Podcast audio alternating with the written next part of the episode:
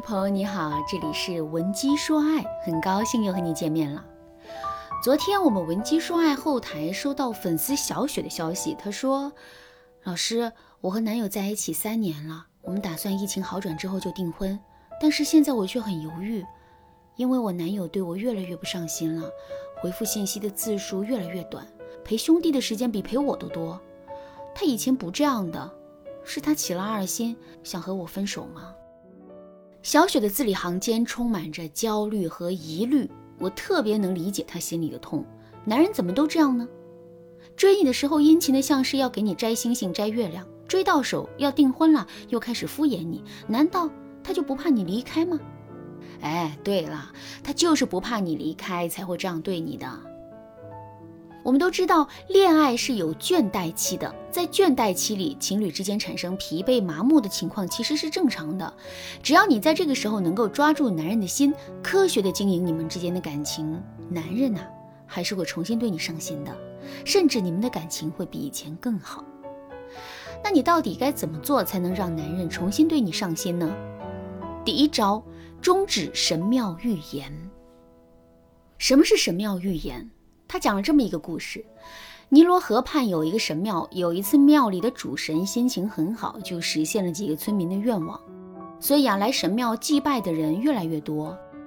主神一看人民这么殷勤，一时仁慈，不管周围村子里的人有没有来祭拜他，只要喊他的名字，他就来给人们实现愿望。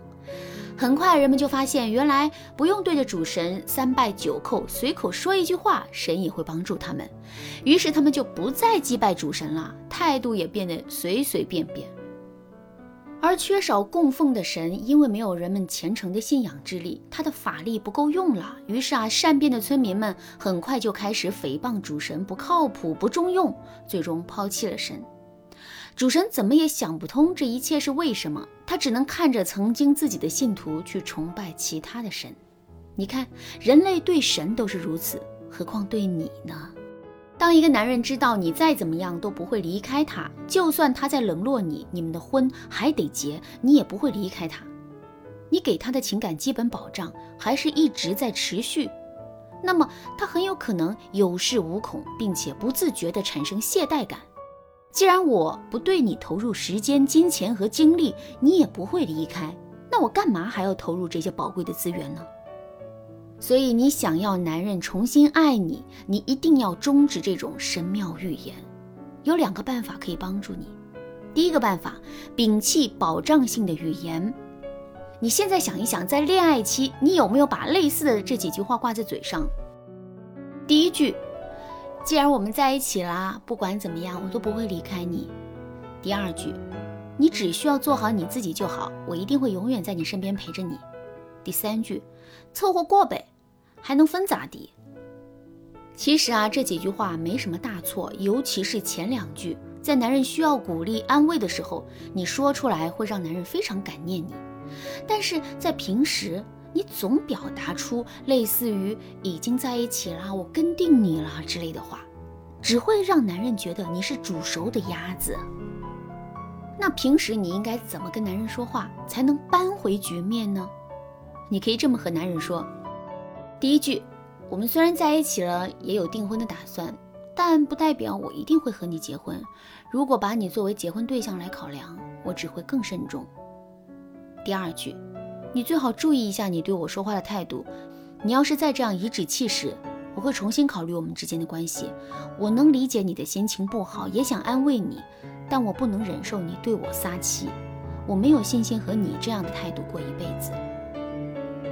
第三句，我条件也不差，也不是离开你就活不下去，这点我觉得你心里应该明白吧。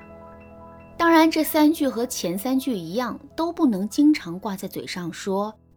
你要找准时机，关键时候点一点他，然后适当冷一冷男人，才能让他觉得有危机感。尤其是适当冷一冷男人这一点，你一定要做到。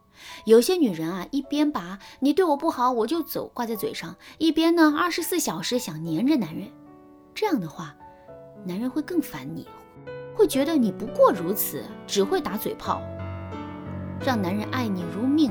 并不是一件很难的事情，而倦怠期利用好了，其实也是一个很好的感情提升期。只要你在这个时候采用科学的方法去经营你们的感情，你很容易成为男人的灵魂伴侣。如果你想学习更多过度倦怠期的方法，赶紧添加我们的微信文姬零三三，文姬的全拼零三三，我们会有专业的导师为你服务，让男人成为你的爱情信徒。第二个部分，供奉原则，什么样的神才会让人们信仰？绝不是不管好人坏人，不管你信不信我，我都实现你愿望的神。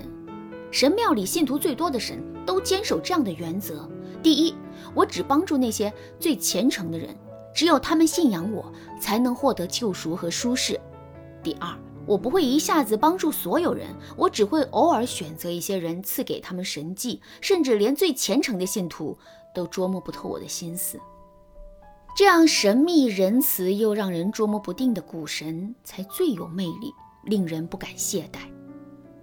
在感情里也一样，你给对方太多，对方只会恃宠而骄，甚至因宠生傲，越来越不把你放在眼里。因此啊，我们应该和信徒最多的神学一学怎么吃透人性。比如，我们可以学会设置奖惩制度，以及给自己添加一些琢磨不定的因素来魅惑对方。魅惑人心第一招：设置奖惩制度。你不要对男人太贴着，有时候男人做得好，你才可以说真棒，我要给你做一顿大餐奖励你。如果男人做得不好，你可以什么都不做，让他爱怎么样就怎么样。比如周末了，你们要出去玩，你想去游乐园，但是男人冷哼一声：“你多大了还游乐园？我想去骑马，你去不去？”那你就可以变个脸色说：“要不算了吧，在家待着也行。”如果男人改变主意了，陪你去游乐园，你就可以说：“谢谢老公，虽然你不喜欢游乐园，但是你为了我愿意去，我知道你是爱我的。”然后给男人一个吻作为奖励。如果男人等着你妥协，那你就和闺蜜一起去，把男人晾在家里，略施小惩。你玩的时候记得发一个开心的朋友圈就行了。回到家以后，你要面色如常，显得玩得很开心，然后正常和男人交流。你这样做一两次，男人会马上变乖。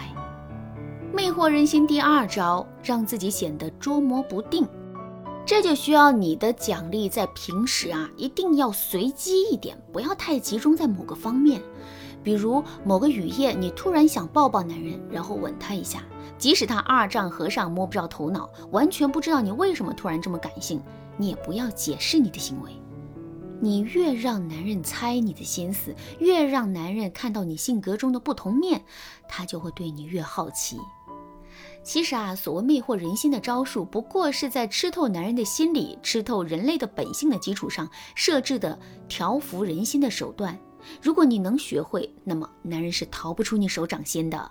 如果你想学习更多让男人离不开你的技巧，赶紧添加我们的微信文姬零三三，文姬的全拼零三三，我们会有专业的导师为你服务，让爱情成为你的信徒。好啦，今天的内容就到这里啦，文姬说爱，迷茫情场，你得力的军师。